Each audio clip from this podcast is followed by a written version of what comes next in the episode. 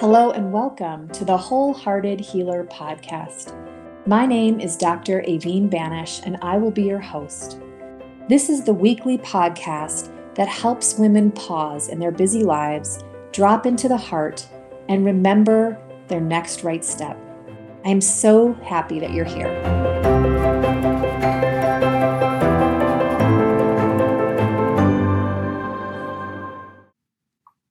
Hello, and welcome to another episode of the Wholehearted Healer podcast. My name is Dr. Aveen Banish, and as always, I'm so grateful that you're here, that you're listening. Um, this week, I want to talk about rest as practice. And like many of you listening, I lead a full life. I work outside the home, I work inside the home, I have a couple of kids at home still, and we're always juggling activities and homework. Um, as the pandemic lifts, it seems that our social calendar is getting fuller than it has been in a couple of years. And while that's wonderful, it's still, you know, we're getting used to that. Um, I spend a lot of time getting groceries and running errands, and I try to make time to move my body every day. And like you, it just seems like I juggle a lot.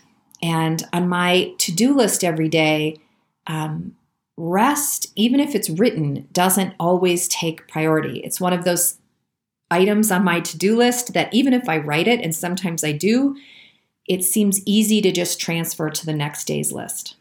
And so last week on the podcast, I spoke with the wonderful Octavia Raheem about her gospel of rest. This topic I felt was so important to our well being that I wanted to dedicate today to talking more about it. And so if you haven't had a chance to listen, to episode 26, which was last week, I encourage you to do so. And if her words resonate and her presence resonate with you, um, her books Gather and Pause, Rest, Be are just so wonderful and accessible and lovely. I encourage you to read them. Um, there was a time in my own life about 12 years ago when I was really burned out at work.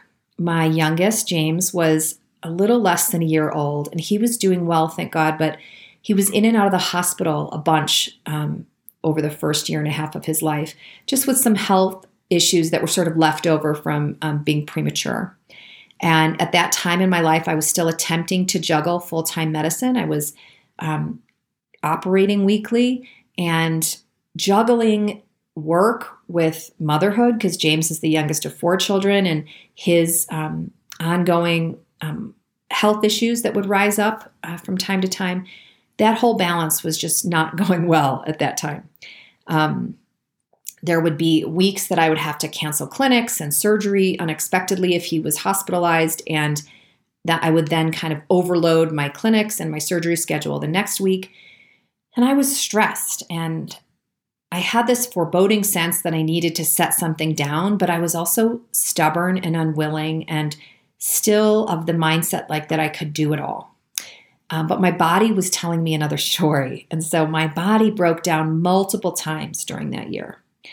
One day, my husband and I were at this beautiful um, retreat or hotel. I don't, I don't even know how to describe it in northern Wisconsin called Canoe Bay. We were like going for a little getaway and it was lovely, except I woke up that morning and my face was swollen. And it turned out that I developed a terrible facial cellulitis and a tooth abscess and shortly after that, I developed a bulging cervical disc. So one day I couldn't lift my head or my my arm, um, and that sent me flat on my back. Like I couldn't move in my bed for a number of days. But then I bounced back up, and a few months after that, I developed um, a case of ascending cholangitis, which is potentially life threatening. Uh, it required emergency surgery. I had to have my gallbladder removed, and then they had to observe me to see if they were going to have to do more. Um, more surgery or if I was going to develop pancreatitis. And uh, I remember thinking that I was like one of those Weeble toys, like Weebles wobble, but they don't fall down. So I would get knocked down and then I would hop back up, just determined that all of the things that I was trying to do were doable and I was going to do them. And I was recovering from that last surgery and feeling pretty worn out, but I was still adamant talking about, you know, uh, when I'm going to go back to work and Jim, my really wonderful husband, who's so supportive, I remember him sitting on my side of the bed because I was laying recovering in bed and he just looked at me really lovingly and he said, "Do you do you think you have to get struck by lightning to set down work for a while? Like what other sign from the universe could you possibly need?" And at that moment, I remember it was like an exhale. I just gave myself permission to step away from work for a while. And um, that may sound like dramatic, but you, I'm guessing, have your own version of this story, your own version of resistance, of, you know, trying to do so much, um, trying to keep all the balls in the air, often at your own expense. Sometimes it's physical, sometimes it's emotional, sometimes it's mental. Like, what are you giving up in your life? Is it good sleep? Is it um, rest? Is it just that you're living in a sense of overwhelm and stress all the time? Just to keep up with this imaginary bar that society has set that you're supposed to live up to. And so we can come to rest willingly or I truly believe the universe will take us there kicking and screaming as it did me. And what I know now looking back is that preemptive rest before the two by four um, is so much better. And so then the question is well, why do some of us resist so hard? And I think part of that is because rest isn't really sexy, it's not rewarded. Society doesn't, you know, give us medals for taking a much needed nap or a walk or drinking our tea slowly as we listen to the birds on our back deck.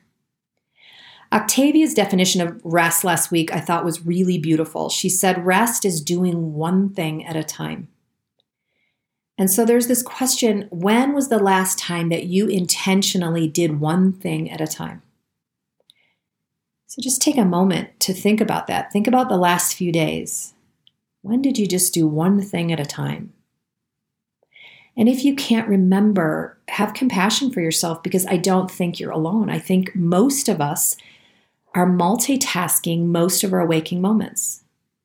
And rest, I think, the, the, return to rest, how do we begin? It's as simple as even for five minutes a day, doing one thing at a time.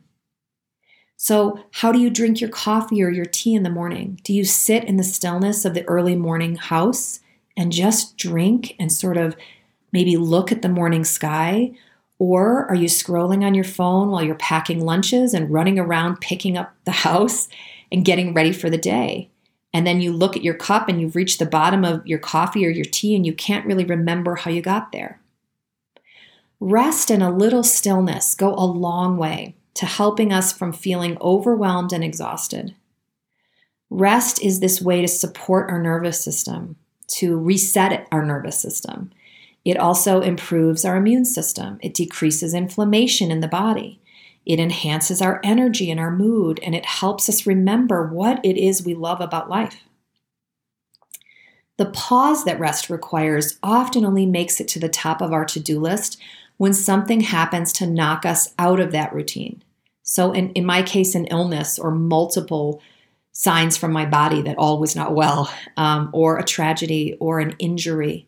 And even then, many of us feel like we're somehow being punished when we're forced to rest. And yet, we can intentionally begin a practice of rest when things are still going pretty well we can pri- we can prioritize rest on the ordinary full days of our lives. We can carve out a few minutes to close our eyes and breathe for 5 minutes or 5 breaths. We can drink our tea or coffee. We can eat our meals free of distractions. We can walk on the earth daily, a simple walk without AirPods. Inspiration comes out of rest. Great ideas and answers to questions that have eluded us during our busy days often emerge from the rest. Memories rise that may need tending and sorting. Undigested grief makes itself known, and our bodies repair and heal themselves when we're resting. Rest is so key to our well being that I think it's time that rest takes more of a center stage in our lives in Octavia Raheem's first book, Gather, um, it's a series of kind of short phrases or questions and then she responds. So it's it's almost like a book of poetry. It's it's short but really potent. And one of my favorite entries is this. She says, "How much longer will you be too busy to fully enter into your own life?" And she writes, "Stick out your tongue. Allow the infinite nectar of joy to drip there. Nothing is in the void, and so is everything. The cosmic market is always open. Will you keep circling the door? How much longer will you be too busy to fully enter into your own life? Will you keep passing your blessings by? I know of a place. We can go there and pause. Let go. Soften down. Empty of conditioning. We fill up with our truth. In that place, our needs are already covered. There, the only question is Beloved, what do you want? Another teacher or writer that I think is really wise on the idea of rest is someone by the name Jeff Foster, and he's written a number of books. One of my favorites is The Way of Rest Finding the Courage to Hold Everything in Love. And I just want to read a short entry um, that he wrote called These Are the Days. These are the days of our lives. No other days are coming. These are the days. The days in which we meet each other, talk or do not talk, feel what we feel as much as we can feel it, take the paths we take to the destinations we dreamed about when we could still dream and believe in dreams, eat when we eat, sleep when we sleep, love as much as we can.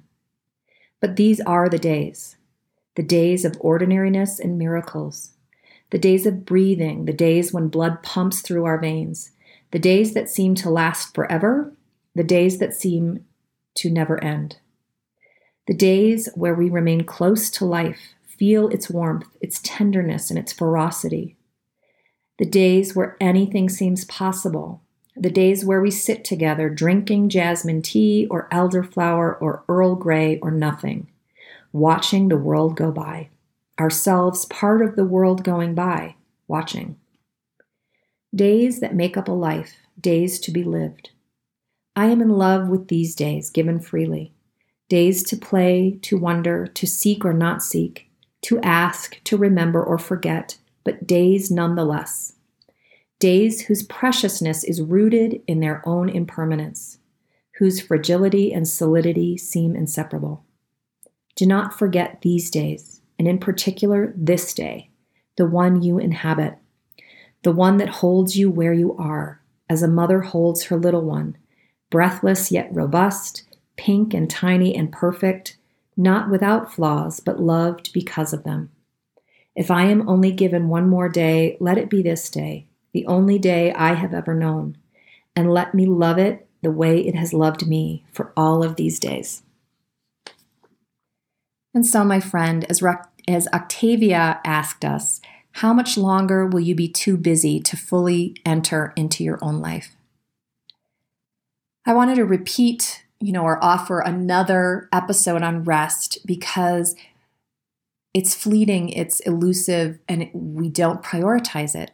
Octavia Raheem prioritizes it. And after I set down um, work years ago and you know, had to nourish and get my body back to health and um, and mother and do all the things. I, for a time, really prioritized rest. Um, I find time for stillness every day and meditation. But yet, there are, you know, there are lots of days where I'm running around and I have a to-do list, and and um, besides that early morning meditation, I'm not remembering to do one thing at a time. And so, if we remember nothing else from the last two episodes of this podcast, it's how can we find ways in our busy days to just do one thing at a time? Let's begin there. Let's eat when we're eating and drink tea when we're drinking tea. And when we're walking outside, we don't have to be talking on the phone and listening to a podcast. Let's just listen to the sounds around us. And what if it's just that easy to begin?